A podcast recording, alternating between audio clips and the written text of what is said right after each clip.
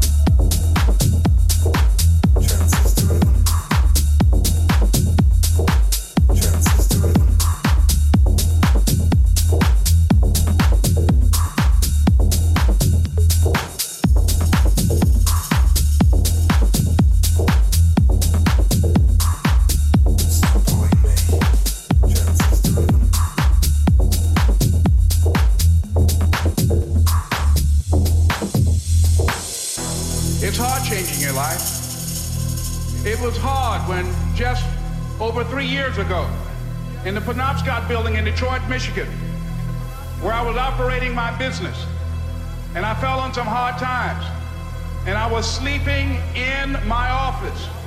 It was hard coming into the lobby, and the security said, excuse me, Mr. Brown, can we see you for a moment? And I said, yes, and I walked up to the counter, and he gave me an envelope. And he said, would you mind reading it here?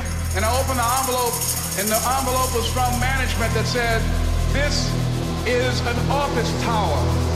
It's not a hotel.